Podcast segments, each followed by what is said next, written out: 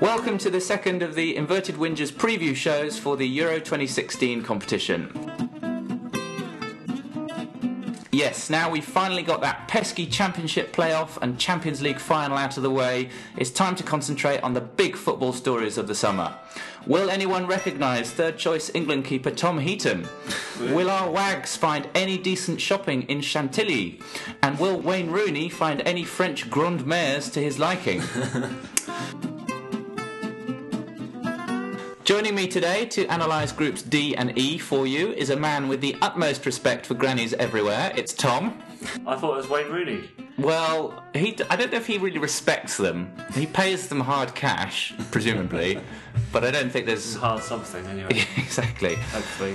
And making his pod debut, we are delighted to welcome... Colleen Rooney. Be great. We've got a granny and we've got Colleen Rooney. So yeah, it could be. If Wayne doesn't turn up, Wayne's a big deal. Like. And making his pod debut, we are delighted to welcome the Emerald Isle's favourite son. It's Cathal. Hey, delighted to be here. Excellent. Well, how are you, boys? Good. Enjoy watching the Champions League final last night. I have to admit I was out, but I saw the highlights of it afterwards. I caught the penalties. So okay, which was the best part. The highlights, yeah. I saw a very modern situation of three people outside a pub drinking their drinks with their mobile phone on the windowsill of the pub, watching it on their phone. The pub wasn't showing the football, but they made it. Really? They had a mini screen out outside the pub. So hang on, three phones or just one phone, three people? Three people, three drinks, one phone. Excellent. Do you think the three people even knew each other, or is that just a great way of making friends these days? Yeah. Excellent. It's the new smirting, which is smoking and flirting. I didn't know that. There you go. Alright, so with no further ado, let's jump into what many people are calling the Group of Death. It's Group E, containing Belgium, Italy, Ireland and Sweden. So four very decent sides here. Includes FIFA's highest ranked European side, Belgium, who are second only to Argentina in the rankings. And of course there's Italy, won the World Cup 10 years ago. So who's going to make it out of this Group of Death alive and kicking? Shall we start with Cathal, talking about Ireland? How are they going to do? Well, as you said, Group of Death, so it's going to be very, very difficult. I mean, they came out of a hard group in the qualifying phases with Germany and Poland, but for me, like, Belgium were probably, on paper, probably one of the strongest teams in it, and Italy are always strong. The whole Irish team is basically based on hard work more than talent. Okay. If you look at their players, there's going to be a lot of Championship players in there. Yes. And lower level Premiership players. No one on the Irish team is playing at the highest, one of the big Premier League teams. So who's your best player? Shane Long, maybe? James McCarthy's pretty good. Okay. Seamus Coleman's a good fullback. Yeah, not this season though. Not this season, but he's got good talent. But yeah, like someone like Glenn Whelan kind of epitomises the Irish team. Yeah. He's like solid, hard-working player, and everyone first name on the team sheet for Sunderland, but nobody knows what he looks like. Stuck even. There you go. That's how unmemorable he is. Exactly. He's hard-working, effort. That's what, and it's even with the strikers like Long and Walters will probably be up front as well. There isn't great talent, but they'll run all day, and they're the first line of defence when they get the ball. That's the kind of style they play. Sam Allardyce is a big fan of Glenn Whelan, though. He does put him on the team sheet every week first, and then has to cross him around him. He should really put in a bid. Really, that's the solution to it. I would hate to play against Shane Long. He's one of those strikers. Never gives you a second. Yeah. Chase down everything, and I bet he puts in a nasty little late niggly tackle. I bet he's all mouth to the central defenders. I bet he's just a nightmare. Would you rather defend against him or Graziano Pellè? Another striker who we're playing in this group. That's true. Physically very strong guy too. Yeah. Good looking man. Good time. You can't grey hair. Great hair for a big man. 6'4". Yeah. Is he 6'4"? He is.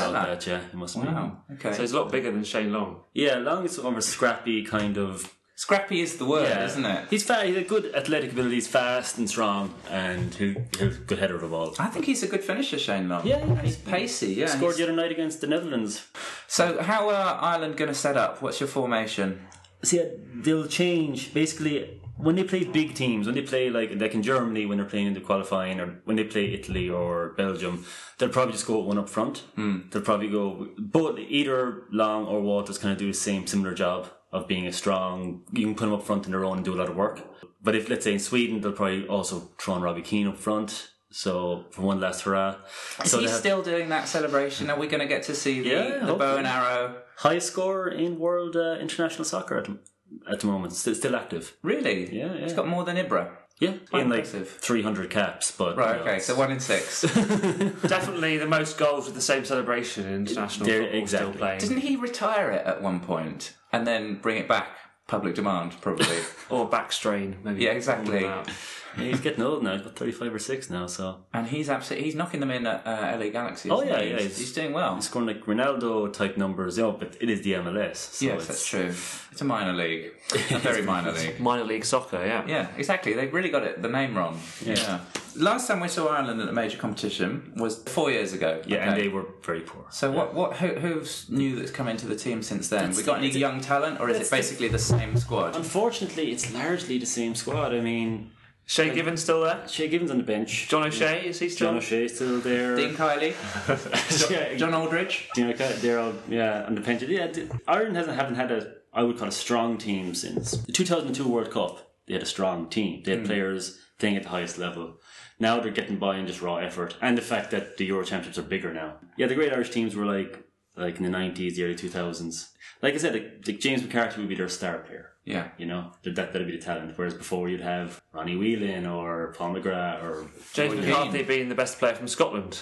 Well, we take him from everywhere. Is Aidan McGeady going to be playing? He'll be on the bench. He'll be on the bench. Yeah. But there's 3 or 4 guys there who are actually Northern Irish who, because of political wrangling, you can be an Irish citizen and be from Northern Ireland. Right, so if you want to play for Republic and you're from the North, you can do that. So like James McLean is Northern Irish. Oh yeah, he's quite political, isn't he, James McLean? Yeah, he says a lot of stuff. Yeah.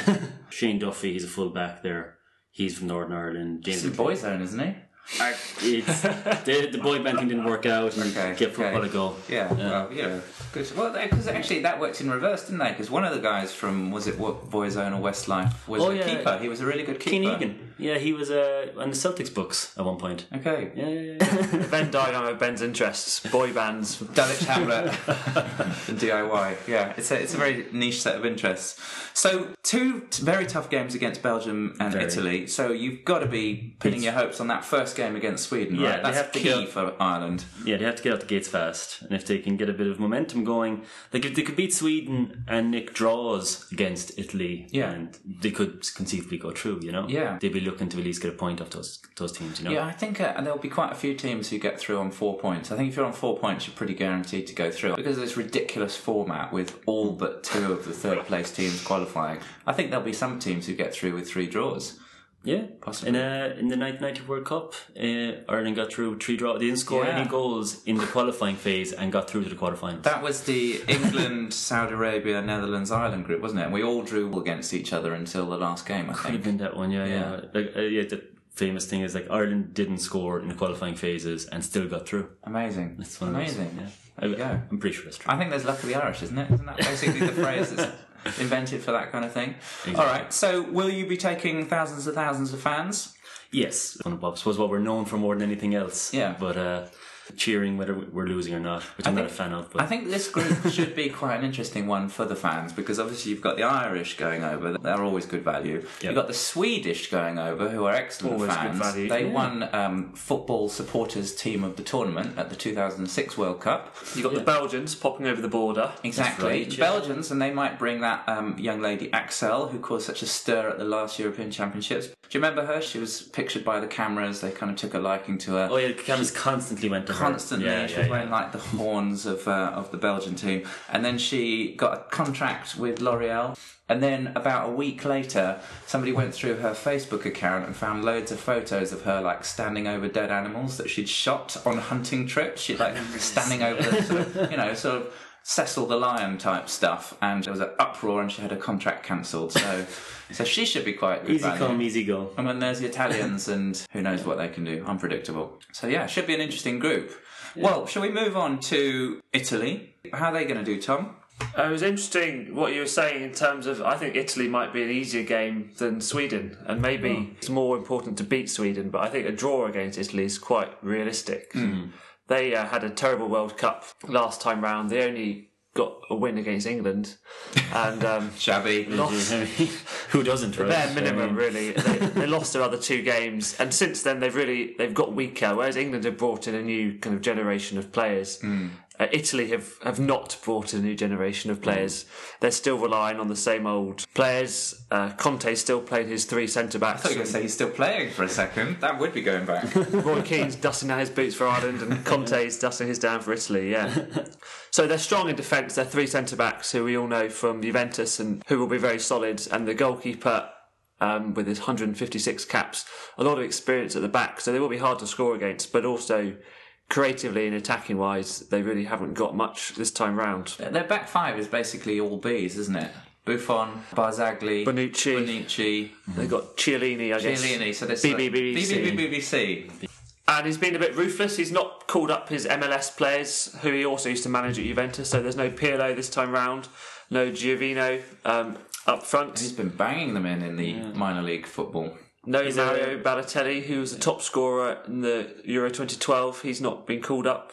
Well, as Conte said, that's the price you pay for going to the MLS. Fair enough, really.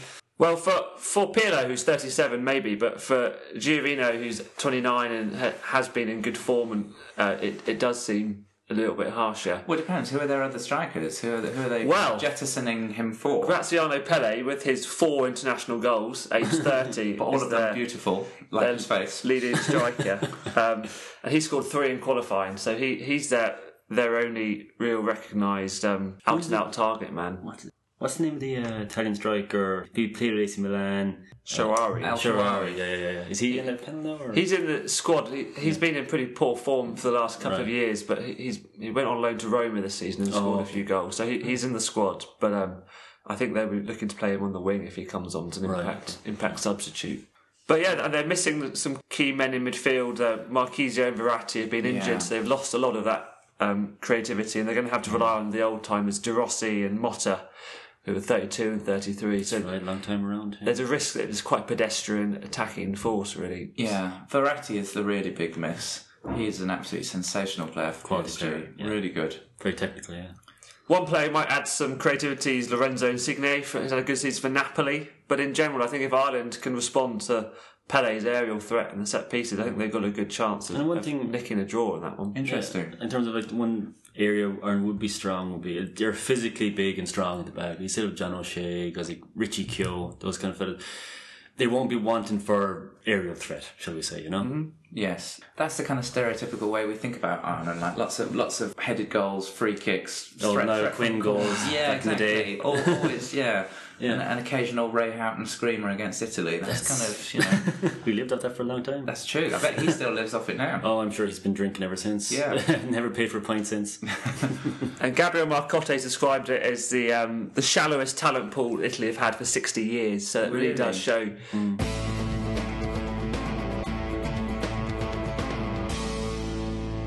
At this point, I'm going to play a little interview I did with my friend Fabio at a wedding. He is the most Italian man on the history of the planet. He's called Fabio Balboni, and he loves making pasta, and he rides a Vespa, and he is a living, walking Italian stereotype. And he was very down on the prospects for Italy, but let's see what he has to say about Italy. You've got to tell me, how's Italy going to do in the Euros? I think we lack a very good striker. Okay. We got Pelle. You know, he's a beautiful man, but he's a sort of quite average striker. Is he going to be your starting striker? I think so. Balotelli is out, it's like a nightmare. And he's a literal nightmare. He's a nightmare for everyone. So I think it's just embarrassing Italy all over the world. We got that. We got a decent defense, basically Juventus defense, you know, just Chiellini, Barzagli, Bonucci, Buffon, just take the whole Juventus lot. It's the same defense for the last 6 years. Exactly. Triple B. Okay. Half of our midfielders are injured. Verratti's injured. Oh yeah. He's probably your best player at the moment, isn't he? Best player, very skilled. Famous Italian player. Very skilled. Thiago Motta, maybe injured. Pirlo, too old. So midfield, nobody. We're going to play a 4-0-1. What? You're playing five-a-side? That's what we're going to do. We're struggling with players. So who are the young players we haven't heard of before? Watch out for Giaccherini, which you know well in the UK. What, Sunderland? Emmanuel Giaccherini. Former Sunderland player. He's gonna... Where is he at the moment? Bologna. My home team, yeah. Okay. So he should be playing midfield. Okay. On the right. And then we're struggling, I think. We're going to have De Rossi maybe, but you know, it's a bit of... Maybe Eder at front, which is a sort of a Brazilian but half Italian. Okay, where does he play? He played for Inter Milan, a front striker. Okay. He could make it, but really, we've got a pretty shit team. So who is going to be your playmaker? Who's going to take over from the role of Totti? Well, I think we're struggling. Montolivo, maybe. While it's now AC Milan. AC Milan now. But his main problem is that he's shit. Do you have Candreva still? Candreva is alright. It's a good shot. Okay. Not much else. Okay, so obviously you should be qualifying from that group, right? Because well, we got Sweden and Belgium. That's not true. Easy. I'm not counting my bets on finishing top. Really? I think we're definitely going to lose Belgium, 100%. No chance. We might get a draw with Sweden, and then we'll try and get a win with Ireland to get best third. So in your qualifying group, you were in the same group as Croatia, right? Beat Croatia, you had a good record, you got 24 points. But Croatia lost the match because they put some swastikas on the floor. So they got a 3-0 against us. Nice. Lost. So that's always helpful. We take it. Yeah. Okay. So how far do you think you can get? On my sort of tournament bet system, we get kicked out quarterfinals against France. Okay, interesting. We make it through as the best third, and then we get kicked out. Okay. So you would be quite surprised to see your team, because obviously last Euros, you got all the way to the final, right? You beat Germany in the semi-final, Balotelli. Balotelli then was a normal player. And now he's a nutcase. And we had Cassano, which was still, playing alright. No, it's too old, he can't move, he's got too much of a belly. Okay. Alright, what do you think of your manager at the moment? Conte. Our manager is good. He likes shouting a lot. He's a bit of a crook, right? He's a Juventus. He's involved in the match fixing. Oh, you're taking that up again. Look, if there's one chance that we get to win the Euro Cup, it's because we had match fixing. Okay. Remember 2006? Okay. Match fixing scandal. We won the World Cup. That's true. That's Italian pride. Okay. So in times of adversity, you come together. There you go. You're touching a string there. There you go. Italian sensibility. Okay. So, what can we expect from the lineup? We got no fantasy. We'll be playing Catenaccio on the break. Try to get a few, 0-0. Try to get a few goals off the. And now that Pirlo is not there, who's going to be masterminding your free kicks, your corners? Are you going to be a good set ball? Watch out, Florenzi.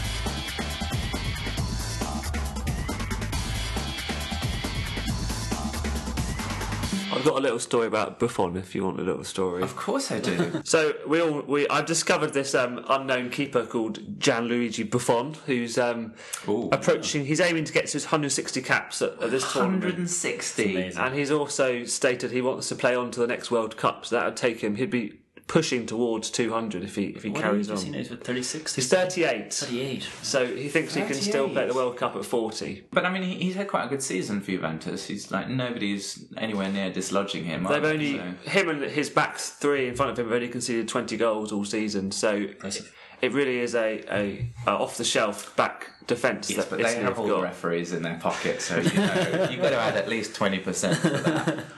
So Buffon starts his career as a bit of a fascist neo-Nazi. I don't know if you're familiar with his controversies. There was a thing about the 88 on his back, wasn't there? He was injured before Euro 2000, and he changed his squad number to 88, which is a far-right number with lots of connotations, and he claimed it was four balls to give him some rebirth, to get him fit for the tournament. Somehow, what is the significance of 88? Why is that? It's HH. Yeah. Oh, I see.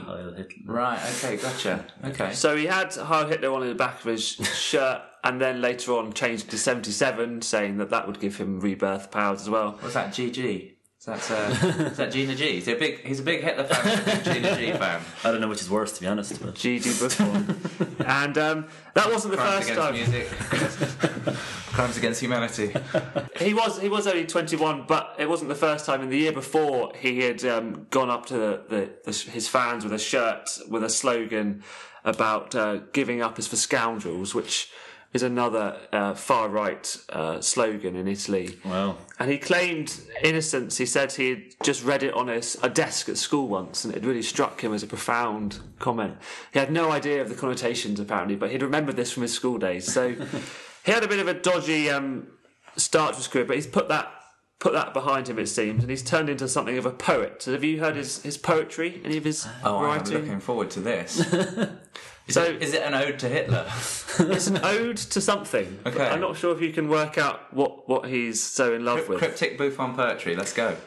I was 12 when I turned my back on you, denying my past to guarantee you a safe future. Drugs, definitely. I went with my heart. I went with my instinct. But the day I stopped looking you in the face is also the day I started to love you, to protect you, to be your first and last line of defence. I promised myself that I would do everything not to see your face again, or that I would do it as little as possible. It was painful every time I did, turning round and realising I disappointed you. Masturbating? Again. And again. We have always been opposites, yet we are complementary, like the sun and the moon. Forced to live side by side without being able to touch. Teammates for life. A life in which we're denied all contact. He wrote this. He wrote this. And it goes on and on. More than 25 years ago, I made my vow. I swore to protect you. So this is a poem. I won't read the whole thing out. It goes on. It's about his pet? I don't know. It's about the goal. He used to be a striker. And when he was 12...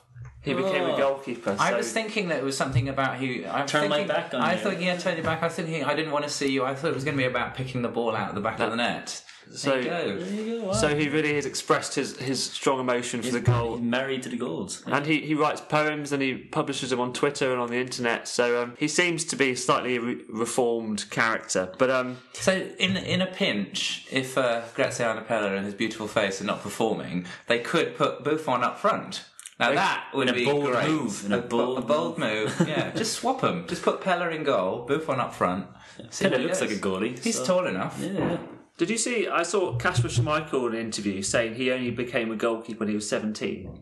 Really? He said he was playing as a striker. Well, with that father, with that name and that father, it seemed very implausible to me. He said I didn't start doing it properly till I was 17. What's his name? The English number 3, Ben Foster. Ben Foster, yeah. He was basically a rugby second row. Tom Heaton. He's like, my namesake is number 3 for England. That's true. Ben Foster. That's a wild. He's at least number 4. Yeah, maybe Scott Carson in the mix. But yeah, he was a rugby player up till about 15 or 16, second row player, and I don't know who it was. Whatever scout saw him said, "You try out for goals." Yeah, and good hands for a big man. Exactly, good hands for a big man, and that's how it started. He didn't really play much soccer until about 15 or 16. Well, Shea Given was in Boyzone. John Waters was in 5. we do two things well. We do one thing very well, boy bands, and we also play a bit of soccer and too. For some reason, you always manage to get Louis Walsh back on the X Factor.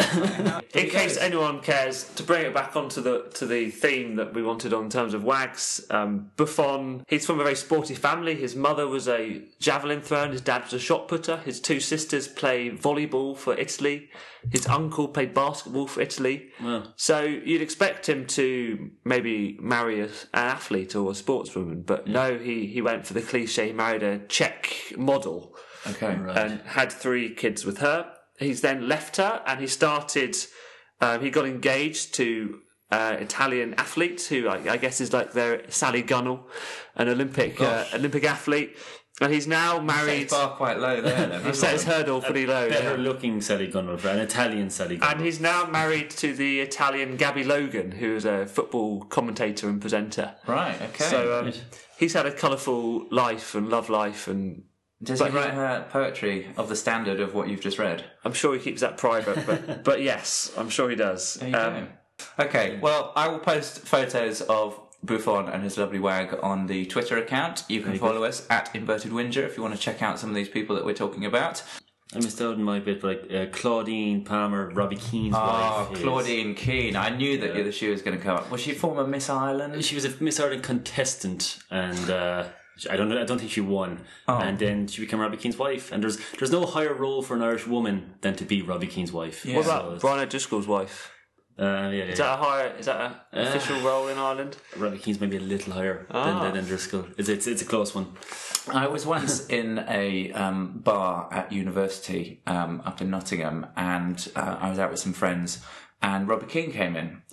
Robbie Keane came in with some mates, and he actually started hitting on one of my flatmates who was, at the time she was in the university netball team, and she was quite tall. Right. She was probably 6 foot, and she had no idea who Robbie Keane was. So she just saw this sort of, because he's quite short, yeah, 5'8" guy, you know, gelled up fringe, shirt, wearing the uniform, coming up to her and you know, sort of hitting on her. And I can't imagine he was coming out with a sort of Buffon style poetry. I can imagine he's probably relatively direct, possibly quite crude, and she sort of a little somersault on the dance floor. Yeah, exactly. Did the bow and arrow thing. She wasn't impressed. She's kind of, you know, flipped him off, and I went up to her and I said, "Do you know who that is?" And she said, "No, who was that?" She was just an annoying little Irishman. I said, "Well, that's Robbie Keane. He currently plays for Tottenham, and he probably earns £50,000 a week." At which point, I have never seen her run so fast. But by this time, he was off romancing, and I think he was on his knees doing the arrow thing for another young lady. So yeah, that was my housemate's chance to have. Yeah. Probably a long and beautiful and vibrant future with Robbie Keane cruelly snatched away from her just by her own ignorance. She'd be living in LA right now. If she, in LA, she sunning herself on the beach. Life could have been very different, very different. All right, so the last team in this group of death is Sweden, or as I prefer to call them, the Zlatan Show, because if ever there was a definition of a one-man team, this is it. We've seen some quite good vintage Swedish teams in the past. 1994 team of Brolin and Darlin and Jonas Tern that ripped England to pieces and got to the semi-final of the World Cup in the USA. 2004 team, Henrik Larsson, Ljungberg, Olof Mellberg. They've always had good keepers as well. This team has none of that. This team is about Zlatan and absolutely nothing else. And he, at 34, is pulling the strings and is really all they've got. They finished third in their group behind Austria and Russia, but it was one of the more difficult qualifying groups. And then in the playoff, they had to play against their old rivals, Denmark. And Zlatan got just the 3 goals out of the 4 that they scored in an eventual 4-3 win. And he said afterwards, "Denmark said they were going to send me to retirement. I sent their whole nation into retirement." So that's the sort of typical, sort of understated, humble opinions of Mr. Zlatan. So they're going to play a pretty traditional 4-4-2, or they might perhaps play Zlatan behind a striker up front, sort of floating in the hole. Yeah, beyond Zlatan, I don't think many non-Swedes will have heard of many of the squad. They've got very decent, experienced keeper, Andreas Isaksson, who's been around for donkey's years. Formerly of Man City. Yeah, I think, briefly. They've got Norwich's relegated left-back Martin Olsen anchoring the defence. They've got Sunderland's Sebastian Larsson, who's always a bit of a threat from free kicks. Yeah, free kick specialist. They've got a decent central midfielder called Albin Ekdal, who plays for Hamburg. He was actually a very highly rated teenager. He was bought by Juventus at the age of 16 or 17. Hasn't quite worked out for him. Never made it there. He's gone to play for Hamburg now. He was almost in danger of missing the whole tournament, though, because he was enjoying himself at the weekend after helping Hamburg to avoid relegation from the Bundesliga. One of those famous "we didn't get relegated" nights out. And he suffered a major laceration to his back after falling on a nightclub table. So I don't know. I mean, that to me sounds like drink was involved, maybe a couple of cheeky sambucas, and maybe there was some kind of love rap behaviour. Maybe he was thrown against the nightclub table. Or was he trying a new goal celebration? Maybe. Yeah. Are you sure your old housemate wasn't there and thought, yet another footballer asked me out, and just pushed him onto the table? That's very true, yeah. Well, maybe she's learned her lesson. I think she's gone the other way now. She accepts all proposals just in case. One of them is a professional footballer. One time in 1,000, she's going to strike it lucky. They've also got Pontus Wernbloom, who's got a fantastic name. He plays for CSKA in Moscow, very big, imposing defensive midfielder. But beyond that, really very little quality. They've even got a place for Kim Källström, Arsenal's legendary 3-match appearing Kim Källström, signed in the 2014 transfer window, the only signing that Arsene Wenger made, and made bugger all difference, because he was injured when they got him and injured throughout. FA Cup winners medal, though. Yeah, fair enough. But they could be quite an interesting mix of youth and experience, because Sweden won the Under-21 Euro Championship last year, and they've got 6 players that they've promoted from that. So they've kind of got really young players and really old players. You've got Zlatan and Kim Karlstrom and Isaacson, and then you've got six kind of youngsters. So right. Good kind of mix of youth and experience. But overall, I think they're going to be quite a poor team. Really, it's all about Zlatan. They've not really got anything else. And their coach, Eric Hamren, said about them, "A good cook can always make a good meal out of sausage." So that's his kind of take on the squad. No real star quality, but you've got to be able to make. He's got one giant sausage up front. He's got one giant sausage up front. Quality gourmet sausage up front. Very arrogant gourmet sausage up front, and loads of sort of peas in support. Yeah,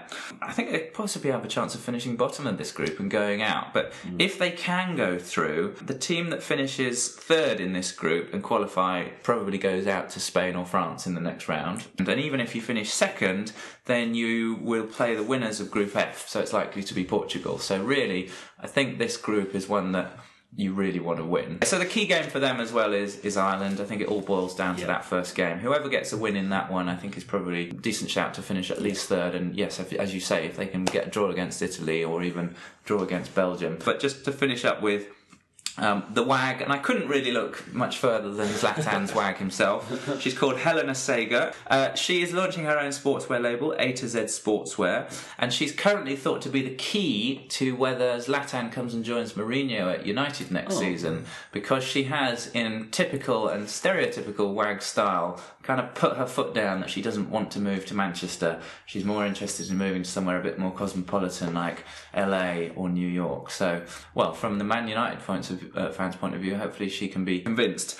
And Zlatan was once asked in a press conference what he had bought his wife Helena for her birthday. Like, why you ask that in a press conference, I don't know. But his answer to what he was getting his wife for her birthday was, nothing. She already has Zlatan. So classic, there you go. That's all you need. Classic Zlatan. So that's Sweden. I don't expect them to go very far. If they manage to make it out of the group, they're going to get knocked out in the second round. He's won, over the last 15 years, he's won 13 leagues. Zlatan. Yes, it's quite incredible, isn't it? Amazing, yeah, he's almost a guaranteed league title.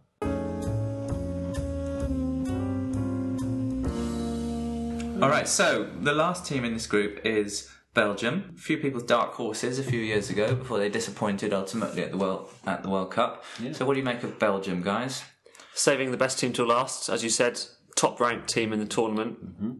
The only country with a manager who used to be a politician, in Mark Wilmots, a senator in the Belgian Parliament. Mm.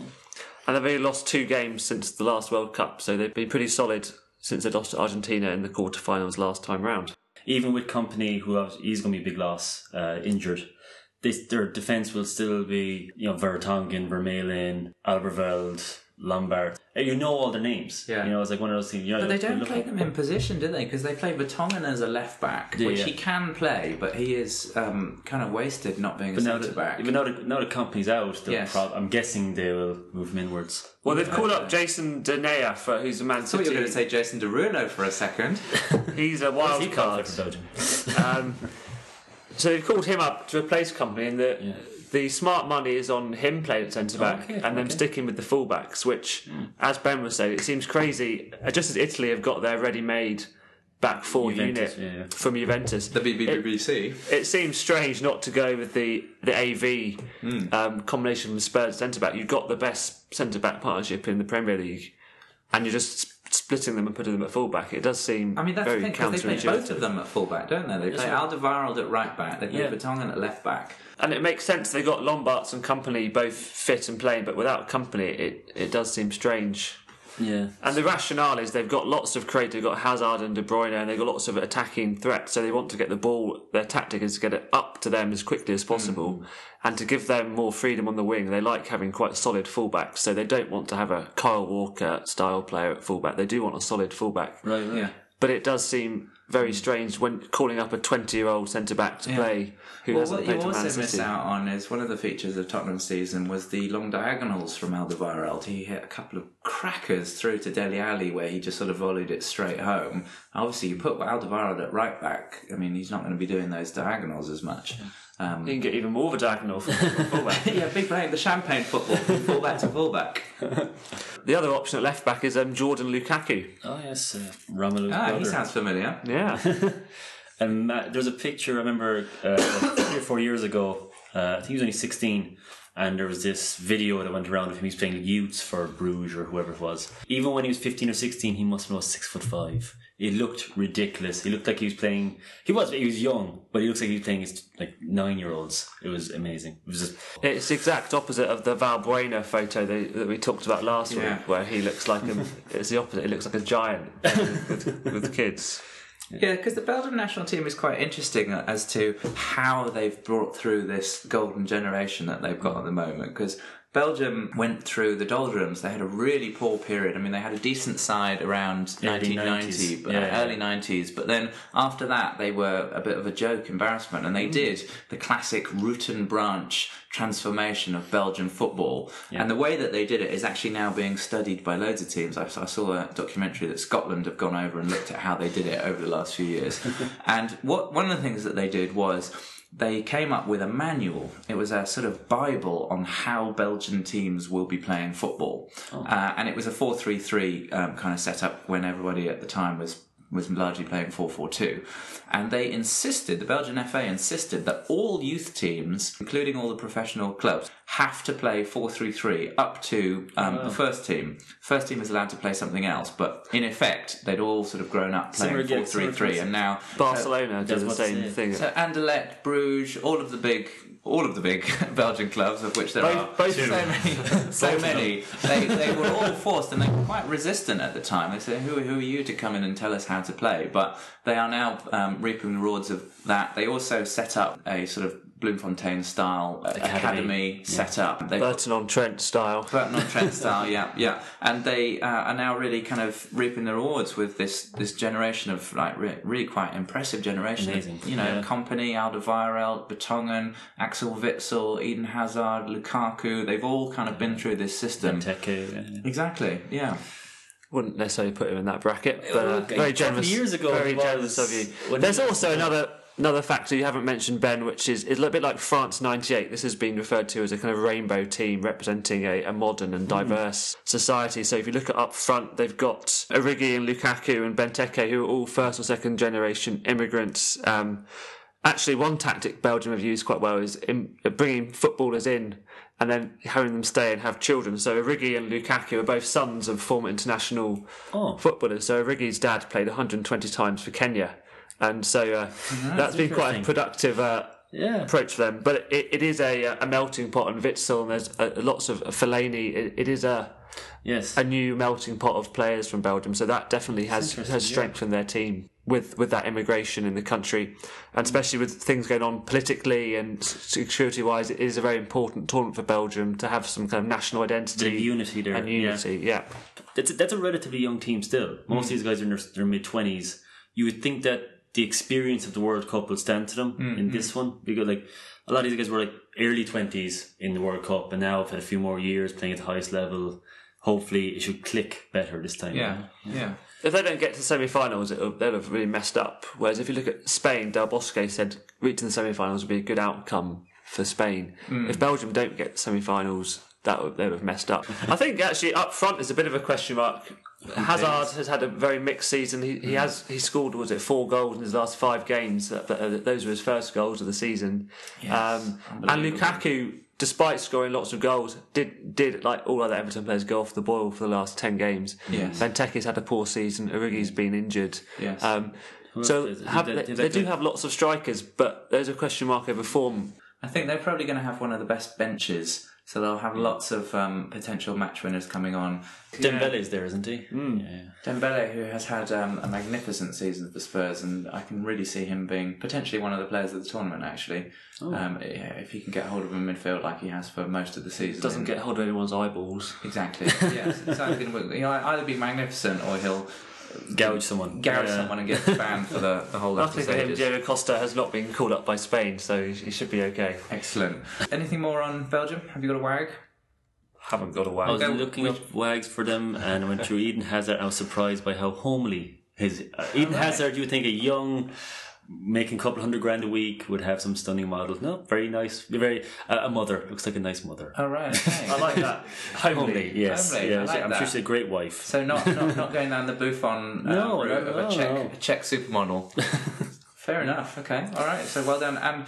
All right. So let's wrap it up on this group then. Italy, Belgium, Sweden, Ireland. Who's going to win the group? Who's going to go through as runners-up? I suppose Belgium have to be the favourites for the group. I think so. Unanimous on that. Yeah, yeah. And then, I mean, this is a weak Italy team in comparison to recent years, so it's going to be kind of a all-in for the next couple of phases. Very, very difficult. Ireland, I can see Ireland, just by the way they play and their style, I can see them nicking draws, you know, that kind of thing. And if they can get a win against Sweden... Mm-hmm. Yeah, they'll probably go through. If they can get, and I can see them getting a draw at least against Italy. Yeah. So I think it's going to be a low-scoring group. I think Italy are going to set up quite defensively. Ireland, like you said, might not. Italy defensive? Never. Fuck it.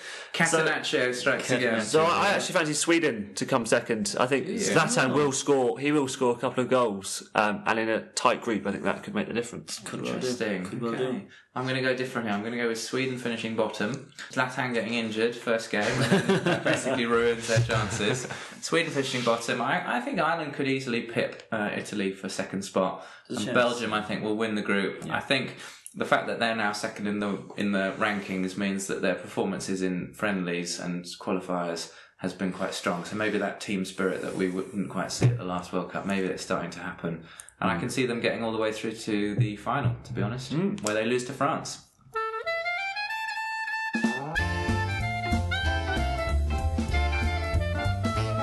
All right, so let's talk about Group D, which also looks like another fairly strong group. We've got current European champions Spain in there, Croatia, always a good side, Czech Republic, perhaps not as good as they have been in the past, and the final team in that group is Turkey, who obviously had the friendly against England last week and lost a relatively close match 2-1. Who wants to start on this one? Shall we start with the European champions, Spain? What do you make of Spain, guys? As I said a minute ago, Del Bosque said he's aiming for the semi-finals. So they've lost the aura they had, I think, before the last World Cup. They are the defending champs. They won 2008 and 2012. And they've still got a lot of strength in their first team. Although I think, unlike previous tournaments, the first team does really rather pick itself. There are 8 or 9 very good players, but then the bench is weaker than before. We've seen other players retiring and dropping off. Yes. 10 years ago, you had this amazing group of players that came through, and it doesn't seem to be that same youth development as there used to be, you know? Spain always was known for that amazing youth development. It doesn't seem to be the same standard. And you had 8 or 9 attacking midfielders who you thought you could just swap them in. How on earth can Fabregas not go to start, or how can... Yeah, Cazorla or Mata. Yeah, and now it seems that the team, as you said, largely picks itself, and they've got quite a few players who are sort of more in the twilight end of their career. So Iniesta is still one of the world's greatest midfielders, but he's 32 now. You've got Fabregas, who's just coming off the back of a relatively poor season for Chelsea, who will definitely start. And they've lost quite a few players from when we think about Spain at their strongest. Javi's gone. Javi, David Villa's gone, Puyol's gone, Xavi Alonso is probably too old to get in the team now. So they actually have lost quite a lot of quality. And as you say, haven't necessarily... While they have lots of sort of very good players coming through, do they have many excellent players coming through? Yeah. And they've got, as we said, a huge amount of experience. Casillas has got even more caps than Buffon. He's got 166 international caps. Their centre-back pairing have over 200 caps between them, and Ramos and Piqué. And the three guys in midfield, like you mentioned, Iniesta, Fabregas and Silva, they've got over 300 caps between them as well. So there's a huge amount of experience in those core areas. But it's whether they have enough energy, I think, and quality to go the whole way again this time. Yeah. And where I see them being weakest is actually up front, which is a position we've long associated with good strength for Spain, with Villa before him, with Raul and Torres, who had a few good years for Spain. And now they Diego Costa is not even in the squad. I mean, that's not a huge loss. He's never really done it for Spain. But what it does mean is that they're very reliant on Alvaro Morata, who is sort of co-owned currently by Juventus and Real Madrid, who is highly rated, and I think he's been linked with a £38 million move to Arsenal. But actually, when you look at his numbers, they don't really back it up. He only scored 7 goals for Juventus this season. Yeah. He does appear to have all the attributes. He's pacey, he's a good finisher, he's good in the air. Is he a good finisher? 7 goals in the season for the best team in Italy. He looks like he should be a good finisher. I'd score 7 goals up front for Juventus, playing the whole season. He'd be playing in goal, Tom Heaton. He was excellent in the Champions League semi-finals last year against Real Madrid, where he scored a goal in each of the games to take Juventus through to the final. But this year it hasn't really happened, and Juventus have actually built their attack around Paulo Dybala, who's an Argentinian kid who's come through. So Alvaro Morata is going to be leading the line for Spain, one of the four favourites for this title, and he can't even get into his club side, and when he does, he doesn't score. And the backups to him up front are also equally unimpressive. They've actually left out their top scorer from the qualifying, who was Alcacer. So yeah, the backups to Morata, you've got Nolito from Celta, you've got 35-year-old Aritz Aduriz, and then you've got an uncapped Real Madrid youngster in Lucas Vazquez. So between all four of those strikers, they've got a grand total of 17 appearances for Spain. That's amazing. And only 2 goals. So while Spain are likely to play one up front and they will always have that threat from those attacking midfielders coming through, there's always a goal in Fabregas, Iniesta. Their number 9, I would not be putting lots of money on to be top scorer in the competition. Any chance they'll go with the false striker, kind of no striker, the 4-6-0. Yeah. They've moved beyond that now. De Bosque does want to play a striker, and it's strange. It's like you say, Alcacer's got 6 goals in 13 games for Spain. Costa, not a great season for him, but he's still got 12 goals for Chelsea in the league this season. Torres got 11 for Atletico. Yeah, so they've all scored more goals than Morata. So it does feel strange. And Costa does add that physical element, you would think. I mean, Morata is a good size kind of guy, but there's no one else. Costa adds something different, I would have thought, but... It's an odd one because he's never really done it for Spain. Yeah, he's only got 1 goal for Spain in 10 appearances. And there's always... It's a dearth of options, really. It seems surprising to leave somebody of his, at least club calibre, out. I can see why I'd leave him out, because his personality may be disruptive and that kind of thing. And his 10 games, he was injured. It was the last World Cup. He was really rushed back from injury, and he just clearly wasn't fit. But to leave out all 3, Costa, Torres and Alcacer, despite them having better scoring records than Morata does seem. It is quite strange. There's a lot of faith put in Morata, but I think he's going to play up front with sort of Fabregas, Silva, Iniesta behind. I think one of the problems that we're going to have with Spain, they're going to play this 4-2-3-1, but all of their players want to come in central, so I think they're going to be squeezing the space in the centre. They have no great natural width unless they bring on somebody like Koke from Atletico Madrid, who's an excellent player. I think that we'll probably see something similar to what happened in the World Cup 2 years ago, where Spain massively underperformed, where they had a lot of sterile possession on the edge of the area, kind of passing it around, 70-odd% of possession, but were devastatingly counter-attacked by the Dutch, who smashed them 5-1. And Chile. They were taken to pieces by Chile as well. And I think there's a risk that Spain has been kind of worked out the way that they play by other teams. And without the real pace and finishing of a striker like Villa, they may struggle to actually convert that possession into goals. It could go badly wrong for them. Yeah, absolutely. Yeah. And with this group in particular, there is a massive incentive to win this group rather than finishing second, because the runner-up of this group is going to play the winner of Group E, which we've just talked about, which is probably going to be Belgium, maybe Ireland or Italy, but it's looking like it's probably likely going to be Belgium. Whereas the winner of this group then plays a third-place team from Groups B, E or F. So that could be Russia or Wales from England's group, Ireland or Sweden perhaps from that Group E, and Iceland or Austria or Hungary from Group F. But even if they do win this group, I can see Spain easily going out in the quarters or not getting beyond the semis. I think, as Del Bosque has said, getting to the semis is good. I'd be very surprised to see them win that semi. And it's interesting, it sounds like De Gea will get the nod in goal, but he's only had 8 caps for Spain and he was picked for half of the qualifying game. So Del Bosque was rotating the 2 keepers, and Casillas is a captain, 166 caps. Yeah. It'll be interesting to see. It feels like De Gea is the better goalkeeper now, but the stature and the aura that Casillas has as captain, winning the World Cup and 2 Euros. The key man will be Busquets for them, really. If we're saying they're going to be trying to pass the ball around, Busquets will be the anchor in their midfield. Yes, well, especially with the absence of Thiago Alcantara, Bayern Munich midfielder, who is a bit of a blow that he's absent. So, yes, Busquets' role becomes absolutely crucial. The most accurate passer of the ball in the qualifying, 97% of his passes found teammates. 97% over the entirety of qualifying. Yep, but amazing. He does do a lot of sideways passes, doesn't he? So for every pass he misses, the next 32 will go to a teammate. That's good mathematics. So 745 passes he completed in the qualifying. How many of them were forwards though? Two, exactly. 2 incomplete forward passes and 743 accurate defensive passes. Incredibly, lots of players around 700, like Bonucci has 722 passes in qualifying, but the number one passer, 300, more than 300 ahead of Busquets, with Toni Kroos with over 1,000 completed passes. And a lot of those will have been forward passes. A lot of those will be those lovely diagonals that he chips out to the wingers and the fullbacks. Light years ahead, yeah. Light years ahead, yeah.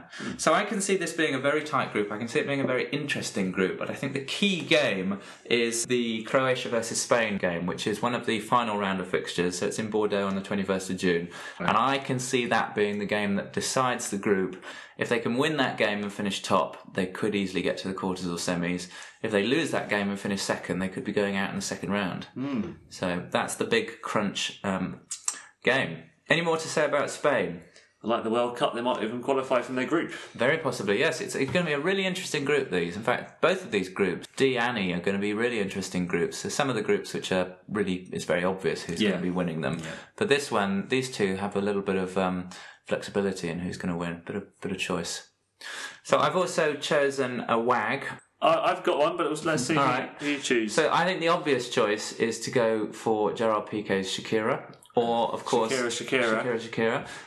Or there's Sarah Carbonero, who is Iker Casillas' girlfriend, who is the touchline reporter who she reports Real Madrid TV, and she's got in trouble in the past for putting Iker Casillas off by distracting him during warm-ups. So both Buffon and Casillas have ended up with TV sports. Exactly, yes, yeah. It's almost like that's a thing. Yeah. But I haven't gone for either of those. I've gone for David De Gea's girlfriend in The Expectation. Yeah, and you'll see why. She's called Edern. No information as to whether she's related to Eden Hazard. She is a Spanish pop star.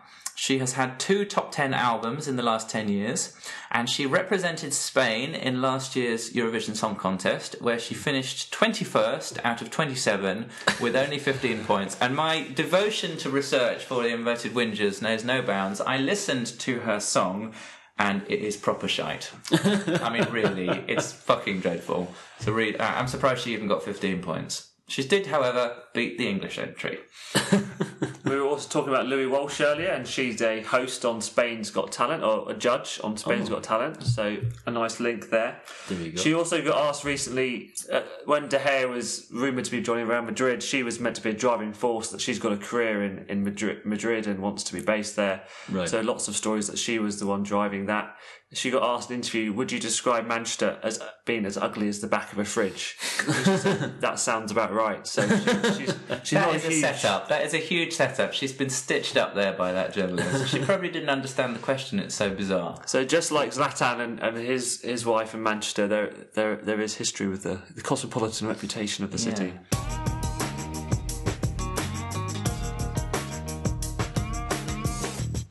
Shall we move on to Croatia then? Let's. Okay, so Croatia, I think, have the potential to be really good and could easily be rivaling Spain for top spot in this group. Wow. They're ranked 23rd in the FIFA rankings, but I think on their day they can beat anyone, and they have potentially one of the best midfields in the competition. So they've got some players that we know very well. Luka Modric of Real Madrid, Ivan Rakitic at Barcelona. They've got Mario Mandzukic up front. They've got a couple of other really experienced players who probably should be higher profile than they are. Ivan Perisic at Inter is an excellent left winger. They've got Mateo Kovacic, who's a young central midfielder coming through at Real Madrid. And they've also got Marcelo Brozovic, who's a central midfielder at Inter. So for a long line of midfielders, so they should be quite strong in midfield. Ivan Isevic on the left as well. Goran Ivanišević, yeah, powering down the serve. Yeah, exactly. Karlovic, a big man up front. And of course they have also got Barcelona's wonder kid, Alan Halilovic, who's only 19, but he's been hyped for a few years since he got transferred over to Barcelona. Has he been any good? He's not actually been that good. He's been sent out on loan to Sporting Gijón, or Sporting Gijón, as it's correctly pronounced. But he's got wonderful dribbling skills, and he looks like he could be a really good player if he can pull it together. And he's actually quite feisty as well. He's started playing men's football at the age of 16 for Dynamo Zagreb, so he can take the rough and tumble as well. And so will he be starting for them? He won't be starting, or he may start, but he's more likely to come off the bench as an impact player. But, you know, we've seen impact players in previous tournaments who, if they come on and score a goal, you know, Michael Owen did it, Wayne Rooney did it, they can force their way into the team. So the coach for Croatia is called Ante Kacic, or Tacic. And he's quite interesting because he didn't start out in football until quite late in his life. He was actually a TV and radio repairman before he became a football manager. And he'd only been manager of Lokomotiva Zagreb for a matter of months when he was put in charge of the national team.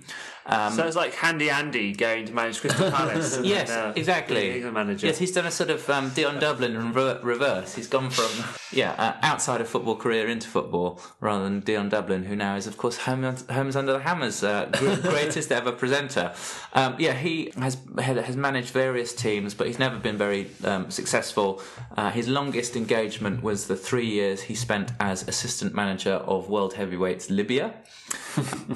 But he was appointed by Davor Šuker, who's the head of the Croatian Federation, and it has been extremely controversial with the Croatian public. They didn't really understand why this TV video repairman is in charge of their national team. But they did all right in qualifying, second in Italy's group, with a 6 wins, 3 draws, 1 loss record. But they did only concede 5 goals, so they look to be quite a solid defensive team, despite not having any well-known players in their back four apart from Vedran Korluka, who used to play for Man City and Spurs. Yes. They will, however, be without their best defender, who is Liverpool's Dejan Lovren, who has had a major falling out with TV and video repairman Ante Kacic about a warm-up routine of all things. And the 26-year-old is refusing to back down, and he said, "I will not apologise. I will either travel to France as a starting player or I am not going. I always get mad when papers publish half-truths, so the fitness coach told me to go warm up for 10-15 minutes. I said okay and went to warm up. After 15 minutes passed, I stayed there for a while, but it was cold and I had no jacket, so I returned to the bench." So this is, of course, the mother of all rows. That's an excellent reason for any player to not go to a European Championship. So he won't be there. So we'll have to see how Croatia's defence does without him. It's good Liverpool centre-backs are getting a rest this summer then. Yeah, well, yeah, good for you. So, yeah, I think they could be quite good on their day, obviously, with like Modric and Rakitic pulling strings, Perisic, who's actually a criminally underrated left-winger, and Mandzukic, if he can recover some of the form of sort of 4 years ago. They could be an excellent team. And if Halilovic coming off the bench, if they're struggling, I can actually see them being a very dynamic and incisive team. Will they be weak at the back? Is that fair? Well, weaker, but 5 goals conceded in 10 qualifying games suggests that they've got something about them. I think they could be solid. And, of course, they will, of course, have one of the world's greatest kits on show, that lovely Czech red and white effect. They can't have the Czechs team, can they? What are the Czechs going to wear? Exactly. Well, they're all off dating Buffon, so they don't care so much. I can see Croatia beating Czech Republic, and I can see them beating Turkey, so that final game could be... It'd be big. Decisive. Yeah. And I've also chosen a wag for Croatia. It's Ivan Rakitic's wife, Rakel Mauri Rakitic. Rakel Rakitic, yeah. And there's a nice story about that. Because he met her on the day that he signed for Sevilla from German club Schalke. And he said about the occasion, "I went back to the club hotel after dinner with the sporting director of Sevilla. I knew the following day I had the medical and then the contract with the president, so I was nervous. I didn't want to sleep, so I went to the hotel bar with my brother for a coffee. The woman who is now my wife was serving. Another team had called him and said that they were prepared to lay on a private plane for me to go and sign for them. And he said to his brother, 'No, I've given my word to the Sevilla president. I'm going to sign the contract tomorrow and I'm going to marry that waitress.'" So there you go. Are you suggesting that it was a plant from Sevilla putting an attractive barmaid in the hotel to seal the deal? Keep him there. Echoes of the Schneiderlin story from last week. Exactly, yes. The Adidas shop story. Yeah. On their day, excellent team. Shame about the manager, really. Well, I mean, also Slaven Bilic, well, he was in charge. I think what they could do. Well, the good thing is, if the facilities that Croatian squad are playing at are not very good, if they've got any AV problems, if they have TVs, they've got a handyman right there. Exactly. So there should be excellent reception in the Croatian team hotel this year. The showers will be perfect temperature. Right. Pre and post match. He doesn't do water. He only does electrics. So unless they've got electric showers, they're fucked.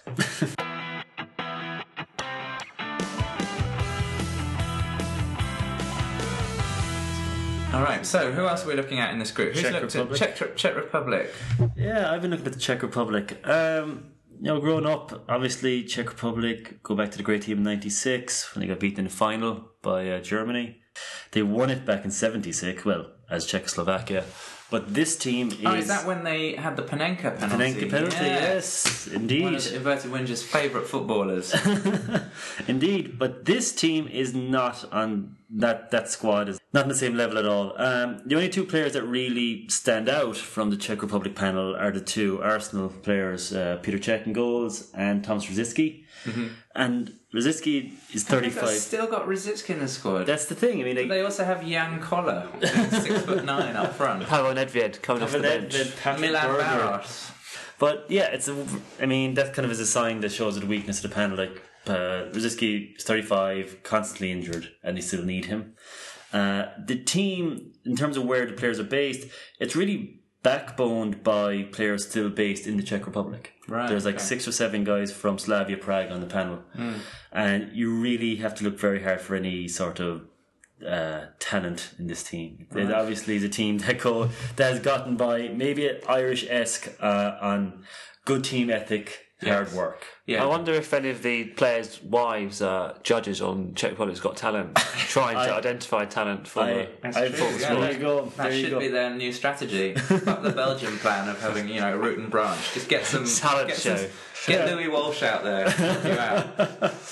Exactly. They got to the final, of course, by beating Netherlands 3-2 in the last game. Famously, exactly 3-2 and. The team, actually, if you look at their ages as well, a lot of them are nearly... I'd say the average age of this team must be 29 or 30. Really? As well, yeah, because I can't see any real hot young player coming through. So it's actually going to be one of the oldest groups as well then, because the Spain team is quite old. Yeah. Croatian team has got some oldies in there as well. Like they have the one young player I can see here, Patrick Stick, who plays with Sparta Prague. He's 20 years old. He stands out simply by the fact that he's so much younger than everyone else. Right, okay. So he must be there. So a geriatric Czech squad. It's quite an old Czech squad. A good goalkeeper, I suppose. Peter Cech, one of our world class goalkeeper. Yes, but can't say a whole lot more for him. I see him struggling heavily in this group.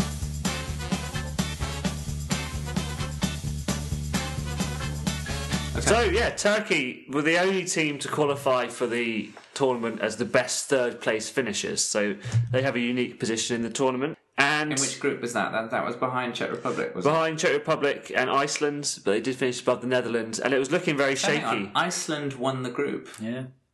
Amazing. Iceland, who are... A country of 300,000 people. Yeah, and are amazingly not even the lowest-ranked team in the competition. They are above Albania, and they're also above Sweden. Sweden, definitely. Yeah, they're ranked 35, and Sweden are 36, so... I'm surprised. So, yeah, after 3 matches of qualifying, they were bottom of the group, joint bottom with Kazakhstan, but they really turned it around and ended up pipping Netherlands to that third-place finish, so they qualified... But it looked they lost their first 2 matches and then drew. I mean, that's the incredible thing, isn't it? Like, 3 teams qualified from this group and the Netherlands still couldn't make it. I mean, that is unbelievable. And, they're ranked 13th in the world by FIFA, whose rankings we do put a lot of faith in. That's true, yeah. In this podcast. But they are ranked above Ben's favourites, France, for the tournament. They're higher ranked than them. Yeah, ranked 13th.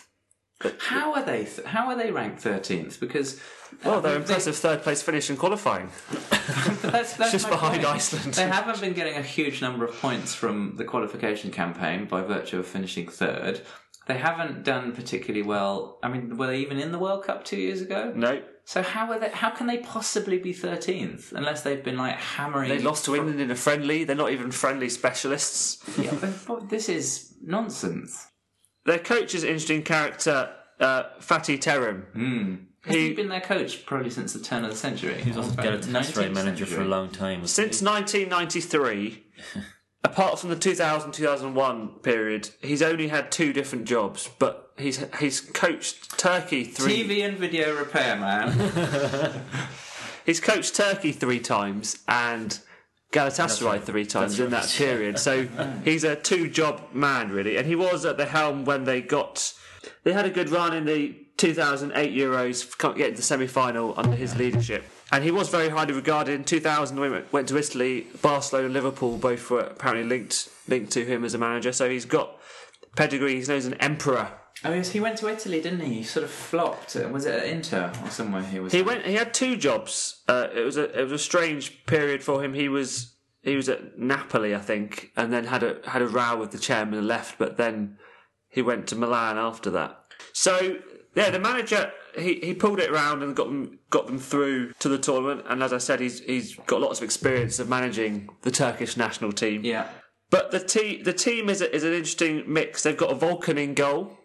A Vulcan? Vulcan, yeah. So they've got a Klingon on the wing. A Vulcan Babacan.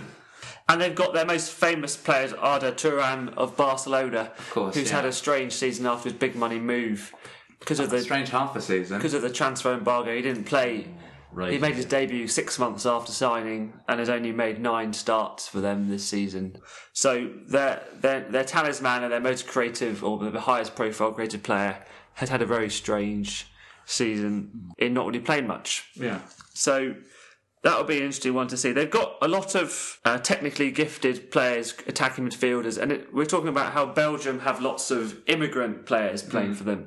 Turkey almost have the opposite. They've got lots of emigrants who have gone to places like Germany and Netherlands. Mesut Ozil. Emre Can are those two examples who've gone to Germany and now play for Germany. But quite a few of their brightest young players are actually born and grew up in Germany or the Netherlands, and are now... Some of them have opted a positive choice to play for them, and others probably have thought they wouldn't get in the German team. Yeah. So are playing for Turkey. But... now their main creative player, Hakan Çalhanoğlu, plays for Bayer Leverkusen in Germany. He was born in Germany, but he's come back and is now really pulling the strings for them. He's taking lots of set pieces and their main creative threat. He scored against England, didn't he, that guy? Indeed. Yes, he did. Indeed. Decent goal as well. And I think my favourite story about Turkey, I'm not going to do a wag, I'm afraid, but I am going to do a little backstory. Another of their players called Gökhan Töre, who formerly of Chelsea...